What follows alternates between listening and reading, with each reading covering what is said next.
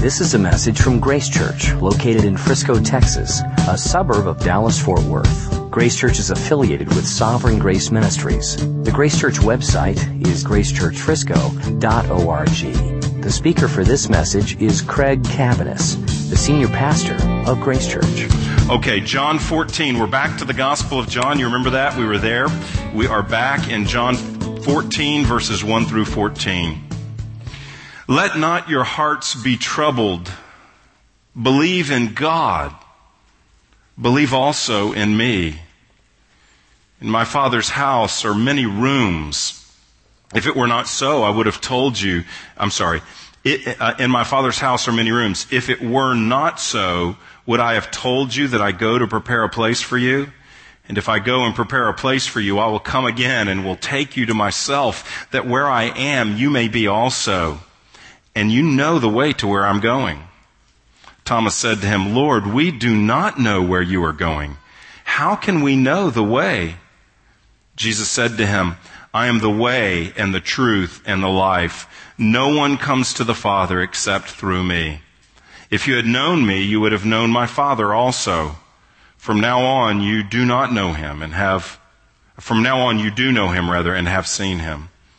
Philip said to him, Lord, show us the Father, and it is enough for us. And Jesus said to him, Have I been with you so long, and you still do not know me, Philip? Whoever has seen me has seen the Father. How can you say, Show us the Father? Do you not believe that I am in the Father and the Father is in me? The words that I say to you, I do not speak of my own authority, but the Father who dwells in me does his works. Believe me that I am in the Father and the Father is in me, or else believe on account of the works themselves. Truly, truly, I say to you, whoever believes in me will also do the works that I do, and greater works than these will he do, because I am going to the Father. Whatever you ask in my name, this I will do, that the Father may be glorified in the Son. If you ask me anything in my name, I will do it. Let's pray. Lord, on the heels of this promise, if you ask anything in my name, I will do it. We ask, would you speak to us through your word this morning? Would you declare your truth? Would you reveal Jesus afresh to us through this written word? Spirit of God, in the moments we have, speak. And we ask this because we believe it's according to your will and we ask it under your authority, and we ask it in your name, and we ask it clinging to the promise that whatever we ask in your name, you will do. And so please, have your way. Do a work in this time. In Jesus' name, amen. The context of this passage is troubled hearts. Troubled hearts. You know, sometimes in a sermon, I'll kind of give the background and tell the, tell what it's about, and then at the end there'll be some kind of application. This passage starts with application. Look at the beginning of the verse. Let not your hearts be troubled.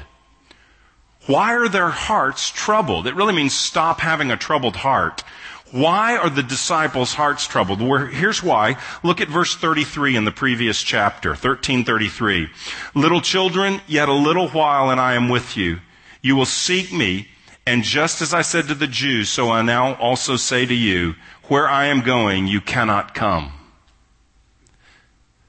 So he has just communicated to his disciples, listen, I'm going somewhere, and uh, I'm going to be away from you, and you cannot come with me where I'm going. I mean, these guys have invested their life with Jesus. They've left everything to follow Jesus. They've given up everything. They've left their family, their jobs. They've traveled around. They've labored. They've worked. They've been on a roller coaster of the ups and downs of people receiving and rejecting Jesus Christ. And now he's telling them after three years of intense relationship and partnership and care and love, I'm leaving and you don't get to go with me. Their hearts are troubled. And not only that, look at how he finishes the chapter. He says this to Peter, verse 38 of 13. Will you lay down your life for me, Peter? I inserted that. That's who he's speaking to. Truly, truly, I say to you, the rooster will not crow till you have denied me three times.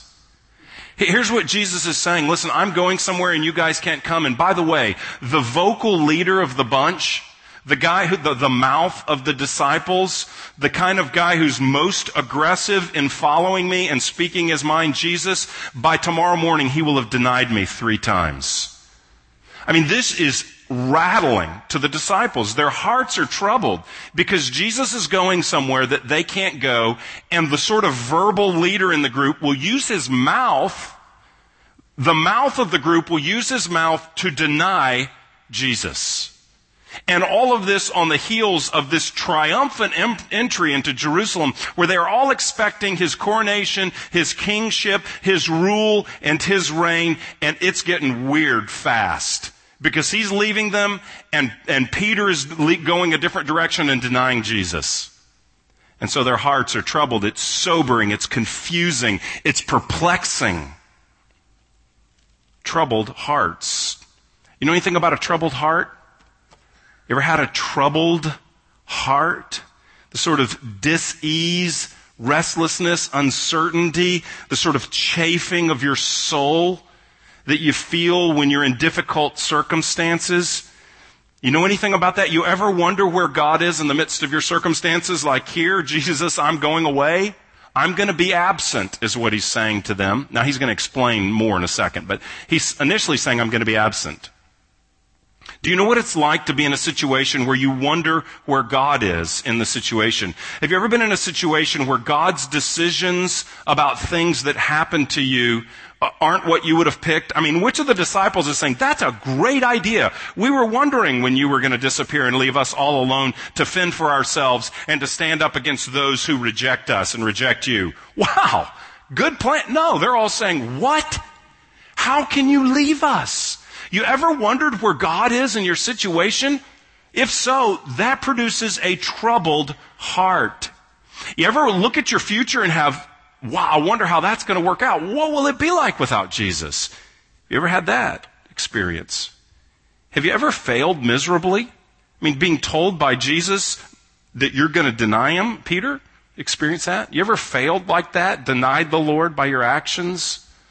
By your sins? By your forgetting about him by your negligence, maybe by your outright denial, as Peter did? You ever failed miserably? Ever have someone you respect fail miserably? Peter's the guy out front. Peter will be the guy in Acts who will be the spokesman who will deliver the sermon on the day of Pentecost. He's the man up front. And so some of those in the back, I'm sure, looked up to Peter. The man of faith is Peter. Steps out of the boat to walk to Jesus on the water, Peter. You ever had someone you respect, a Christian friend you respect, a parent, a leader that has failed? Oh, if you haven't, stick around because that's happening sometime in your life somewhere for sure. That can be disillusioning and it can bring a troubled heart. And some of us here today have troubled hearts. We're, we're facing disappointment. There's disappointment in the room. There's grief in the room. Um, there's perplexed minds in the room. There's fear in the room this morning. How do I know that? Because there's people here. That's how I, I, can see you. I mean, I can't see your heart. I don't know what's going on, on the inside, but I know you're here. And in a room this size, in a group this size, there are troubled hearts. There's discouragements. And so this passage reach out, reaches out and grabs us by the soul and yanks us. And, and Jesus says, do not let your hearts be troubled. Here's something I'm just increasingly convinced of. That in our culture, and by that I mean sort of the Frisco, you may not live in Frisco, but North Dallas, Frisco kind of environment is very deceptive because it appears like everything is great for everybody. And that can be true in our church culture as well. Just everybody looks, I mean, don't look around the room. I didn't walk in and go, man, this is a troubled lot here today. You look around and you assume everybody's got their life together. I had an opportunity yesterday at the invitation of a friend to serve lunch to 200 homeless people in South Dallas yesterday. And so I was, as I was in South Dallas among uh, the broken, broken, broken folks, here's what stood out to me most. Not that the homeless were that much different than the group gathered here today. It's just they wore their troubles on their sleeve. Who they were on the inside showed up on the outside.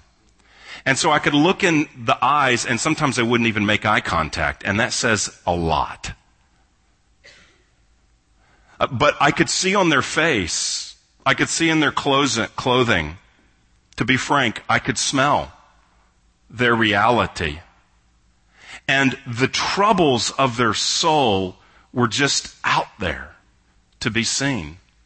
In Frisco, and in conservative Christian Frisco church life, that's not the way it is. So we can come in here today and say, why are we preaching a, a sermon about let not your hearts be troubled? That's not relevant here. That's relevant down for the homeless or the squatters camp in Namibia that we all saw. You go tell them let their not, hearts not be troubled. Because the truth is, our circumstances may be different than the squatters camp or the homeless in South Dallas, but there's troubled hearts in the room.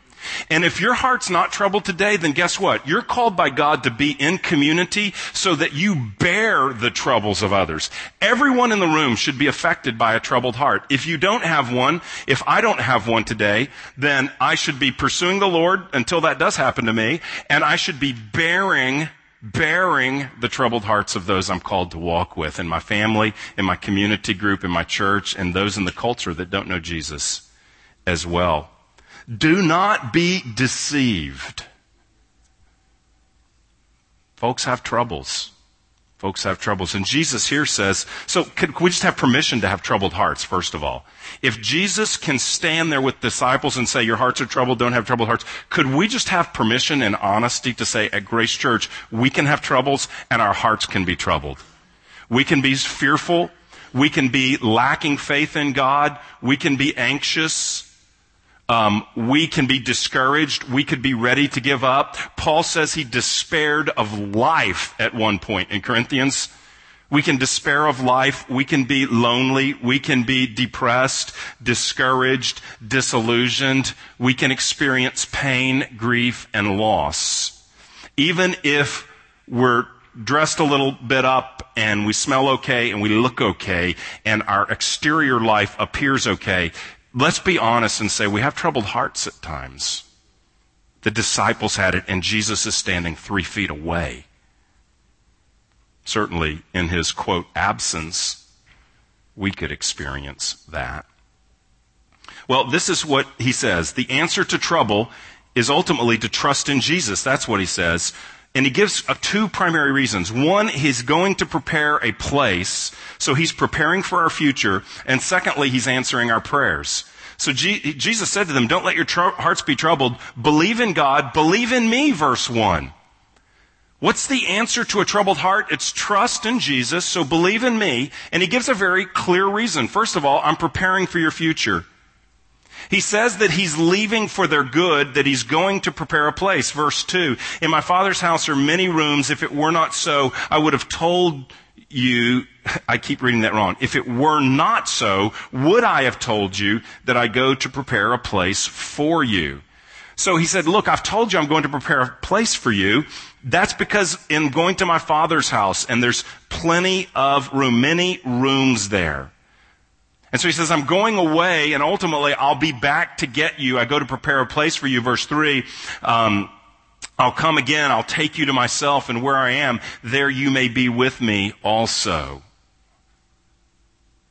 So he's saying, I'm going and I'm coming back to get you and I'm going to my father's house. He's speaking of the new heavens and the new earth. It's his way of speaking of heaven.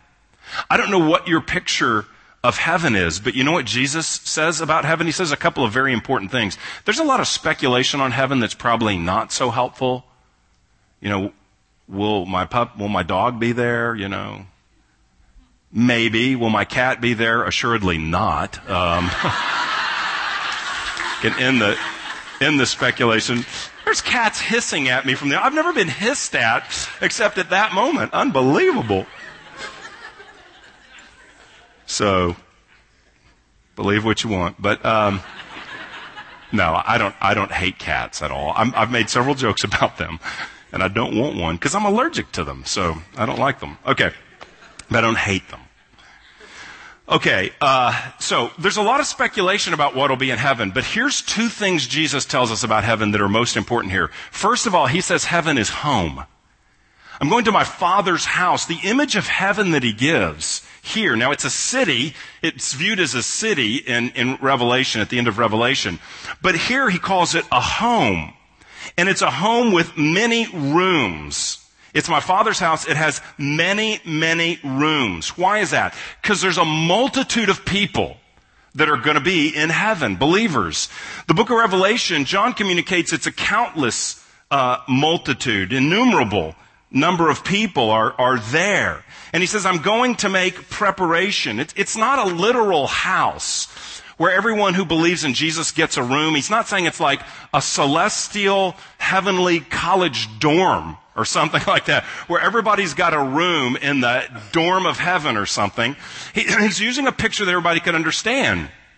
God the Father is going to welcome us into his house and I'm preparing a room for you. Is Jesus literally swinging, he was a carpenter, is he swinging a hammer in heaven? That's not what he means. He's using a metaphor that the Father's welcoming you into his home. I'm going away, but I'm preparing to receive you.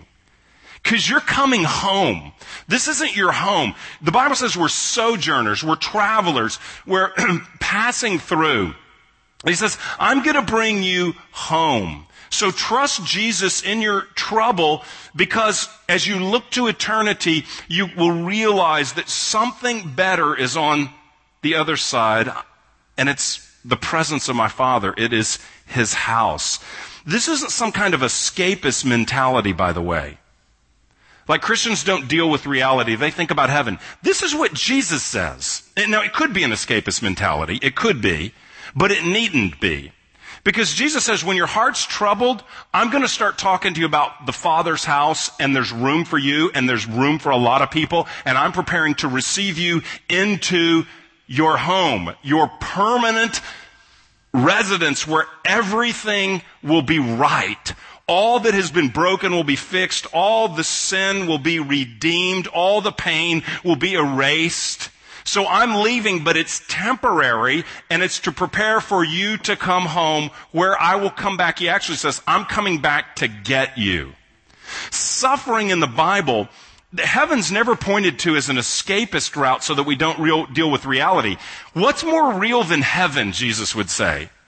That's the most real of all. And you see where people suffer in the Bible, there is a glance towards heaven that we frequently get. What book of the Bible has the most description of heaven in all of it? In all the books of the Bible? It's the book of Revelation. And the book of Revelation is written to seven churches with people in it who are struggling.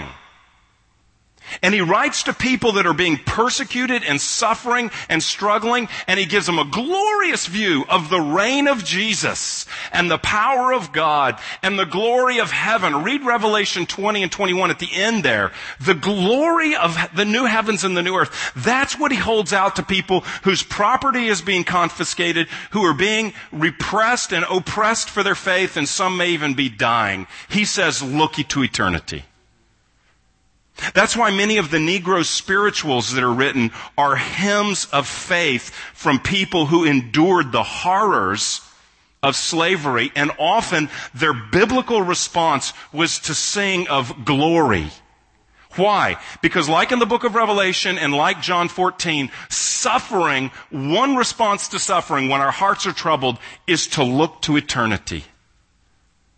Not to escape reality, but to inform our reality and to give us strength to carry on. Here's the second thing we learn about heaven. Not only is it home, which communicates belonging, but most of all, heaven is to be with Jesus. Verse 3 I go to prepare a place for you. I'll come again and will take you to myself, that where I am, you may be also. Here's what he says This is heaven it's to be with Jesus. And there's nothing else needed. There's nothing more glorious. There's nothing greater to look forward to. And if that doesn't stir our troubled hearts, if that doesn't encourage us, then we don't have a glorious enough grasp of Jesus. And I don't frequently because troubles can feel uh, like they flood my heart and mind at points. And when troubles are flooding my heart and mind, when circumstances and challenges are flooding my heart and mind, when confusion is flooding my heart and mind, what I need, I don't need the circumstances to change. Sometimes God does that many times, and that's glorious. But what I need is I need to see the person and the character of God. I need to see the glorious nature of Jesus because the hope for a troubled heart is to be with Him. Our troubles are very short lived. And uh, ultimately, the goal is to be with Him. If your troubled heart leads you to dream about heaven, if your troubled heart leads you to long to be with the Savior, that is not weak faith. That's biblical faith. Now, He does stuff for us in our circumstances. And I'm skipping about half my message right now and going to that. Here we are. Just you didn't need to know that, but I'm just, I'm just thinking out loud here as I navigate this. Because here's how he closes the passage. Uh, he closes the passage with this statement about whatever you ask in my name, that will I do, that the Father may be glorified in the Son. He acts in the present as well. He causes our heart to look to the future, and he acts in the presence by answering prayer to glorify God. He says, verse 12, he tells us before that, He's the way to heaven. He's the truth. He's the life. If you've seen Jesus, you've seen the Father. Jesus is God. He's going to take us to heaven. He's not just going to point the way. He's not going to give a roadmap. He's going to come back and take us to heaven. So he says that. And then at the end, he says, verse 12, if you believe in me, the works I do, you'll do greater works than these because I'm going to the Father. Whatever you ask in my name, this will I do that the Father may be glorified in the Son. That is a difficult verse to understand. How will his followers, not just the disciples, whoever believes, do greater works than he will do. I mean, I read that verse. I mean, do, how do you, you read that? How do you think about that? I mean, you think, I can't even wake up and get out of bed for my quiet time and I'm going to do greater works than Jesus? Something doesn't sound quite right about that. Well, um, he ties it to the future. He says, I'll ask, he says, um, uh, the works that I do, greater works than these will he do because I'm going to the Father. And the next few verses, beginning like in verse 15, we'll look at this next week, he says that I'm going to send the Holy Spirit. I'm going to go to the Father and I'm going to pour out the Holy Spirit. After the Spirit comes and dwells in you, then you're going to do greater works than I'm going to do. And so that starts with the book of Acts. The book of Acts starts by saying, this is the, you know, this is the continuation of what Jesus began to do. That's what Acts says. So the book of Acts shows what Jesus did after his ascension. What did he do? He poured out the Spirit, and then the disciples began to do greater works. Did they do greater healings? No. Did they do greater mir- uh, nature miracles? No. Did they have, did they do greater exorcisms delivering people of demons? No. Well, what's the greater works that they did? It starts at Pentecost. Peter stands up, empowered by the Holy Spirit who's been poured out. The Holy Spirit comes down and saves 3,000 people that move from death to life, dead heart to life heart, darkness to light. That never happened in Jesus' ministry. when Jesus was on earth, he had not poured out the Spirit. He had not died for our sins. He had not been resurrected. He had not been ascended to the Father and poured out the Spirit. And so he had followers that came along for sure, but many of them went different directions. The day of Pentecost, 3,000 are saved. And then what happens? More get saved. The gospel goes forward. Gentiles get saved. Churches are planted and the gospel message goes international. That's a greater work. There's no greater work than going from death to life. There's no greater work than conversion. If you're saved here today, that is greater than any physical healing imaginable. If you are here today and you've been born again, that's a greater miracle than feeding 5,000.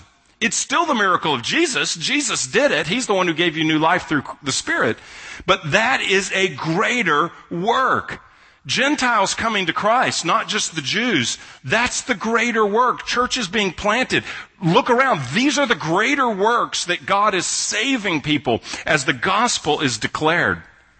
And so the greater work is happening now. And he says that what we ask in his name, he will do it that the Father may be glorified in the Son. He's not saying just write up your list and, and I'll do whatever you want to do. You are sovereign and I'm here to serve you. That's not what God says. He says, what you ask in my name, That means according to his will, under his authority. His name is his character. His name represents his will. His name represents his person. His name represents his sovereignty and his rule. 1 John 5 says, whatever you ask in his name, we, we ask in his name, we ask according to his will, rather. We know that he hears us and we have what we ask for if we ask according to his will. So the Bible tells us. So whatever we ask in his name, according to who he is and his will, he's going to do it to glorify the Father. And it's interesting to me that that's tied to these greater works. That's tied to our living for the glory of God. That's tied to our being a witness. That's tied to us living in community as the people of God. That's a greater work. Acts 2 is a greater work. They're filled with the Spirit. They're giving what they have to one another. They're building their lives together. They're fearing the Lord. They're studying the Bible. They're praying. They're having hospitality in one another's homes. And the Lord is adding daily those who are being saved. Acts 2, 42 through 47. That's a greater work. That's actually a greater work than multiplying food. It, it is because it's the salvation of souls of people being built together to be a community of faith to declare the gospel and represent the work of Jesus Christ. So here's what he says. Let not your hearts be troubled. Now we're going to finish the chapter next week. We're going to talk about the Holy Spirit. But he says, let not your hearts be troubled because I am going away. But because I'm going away, here's what's going to happen. I'm going to be preparing a place for you. So look to eternity, your home, and the day that you'll be with me. And implicitly, in the meantime, to get to know him better, because we will be with him face to face. That's the first thing I'm doing. And you don't have to find out the way, and you don't need directions and a spiritual map and three steps. And uh, believe in me, I'm the way, I'm the truth, of life. I'm coming back to get you. Whew, that's securing. He saved us, He'll get us, He'll take us to heaven. It's not what we do. That's really, really good news. So He says that. I and the Father are one. You've seen, if you've seen me, you've seen the Father. You read the Gospel of John as we've been doing and studying, we know what God is like because we've seen Jesus and He's coming back for us. And he, secondly, he says that for right now, you're actually going to be given to greater works. It's better that I go away because my going away, my death and resurrection will forgive your sins, defeat the power of sin by the resurrection, defeat the power of death by the resurrection, pour out the Spirit upon you to empower you to live for my glory, to use my gifts that I will give you by the Spirit, to declare my gospel, to live in the light of my gospel so that people come to Christ, so that the church is built up, so that people are drawn into knowing me. That's what he says he's going to do. And so as you're about that, I'm going away, but it's better for you. Don't have a troubled heart about my absence. I'm going to be using you, doing things through you. I'm even going to use your difficulties. Use your difficulties that's what happens in the book of Acts. God uses difficulties and the gospel goes forth. Rob pointed this out to me recently, which is so helpful. In the, in the book of Acts, there's people disagreeing together. Paul and Barnabas go separate ways, and the gospel is in that going forth. There's persecution. The church is being hindered and persecuted by unbelievers. And the gospel is going forth. There's temptation for sure to be afraid in the book of Acts in the early church. There's challenges. There's demonic attack against the believers.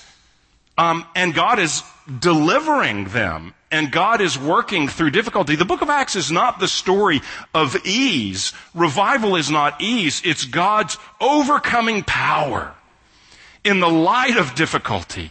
So let not your hearts be troubled because in your sickness, God can glorify himself. You are positioned in your weakness to experience his power. When I am weak, I know his power. When I am in my own strength, that's all you got and that ain't much. When we're wrestling together, in relational challenge. Let's humble ourselves and respond to the Lord in our marriage challenges, family challenges, friendship challenges in the marketplace, at the job, and your job, the difficulties you have there. Let's submit ourselves humbly to God and receive His power to be a witness that the reconciling power of the gospel to be displayed in that. Where our circumstances are uncertain, we don't know our future, we're perplexed, confused, overwhelmed, troubled. Let's look to Him because God, and let's pray and ask for his power, ask for his strength, ask for him to act because he will answer those prayers that the Son may glorify the Father. that he will answer those prayers and that greater works will occur. Greater works. Greater works. Listen, God manifesting his presence in trouble is a great work. God saving people through trouble is a great work. God building the church together through trouble is a great work. God reconciling a marriage and a family in trouble is a great work. So let's ask in our troubles and watch Him work. The vehicle of mission, I think it's trouble. I think that's the biblical story. Where does mission go forth in the Bible where it's all ease? Not in the life of Jesus, they kill him. Not in the life of the apostles, they kill them. So the idea of ease as the means of transporting the gospel is just not in the Bible. The means of ease to conform us to the image of Christ and sanctify us, that's not in the Bible. The means of ease to mature us to look more like Jesus, that's not in the Bible. Through many dangers, toils, and snares, I have already come, right? I don't know the word. His grace has brought me safe thus far, I think it is, and grace will lead me home, something like that, right? Amazing grace. That's the work of God. So don't be troubled. Oh, well, well, be troubled, but in your troubles, don't let your hearts be troubled. In your troubles, look to God. He, Jesus is coming back to get us to be with Him, and it's not long before you die or He returns. It's short. He's coming. And in the meantime, know that He's the way that will take us know that he's got greater works for the church to do and that he's going to do those greater works in response to prayer because the father's glorified the son when we ask for him to change circumstances or to change our heart in the midst of unchanged circumstances so that we glorify him. That's what he's got for us. So in the midst of the troubles there's promise there's hope and there's meaning. Let's pray Lord, we thank you for grace today that you give us these promises. And we pray that our eyes, Lord, would look towards you. We pray that our hearts would be lifted towards you in faith. We pray that those of us who are troubled today would have a vision of eternity and a hope to be with you. And for those of us who are troubled today, we pray that there would be sustaining grace to experience your greater work in, in demonstrating your power to save, to sustain, and to mature us in the grace of God. And we pray that you would answer many prayers as we cry out in your name. In Jesus' name. You've been listening to a message from Grace Church. For more information, visit www.gracechurchfrisco.org.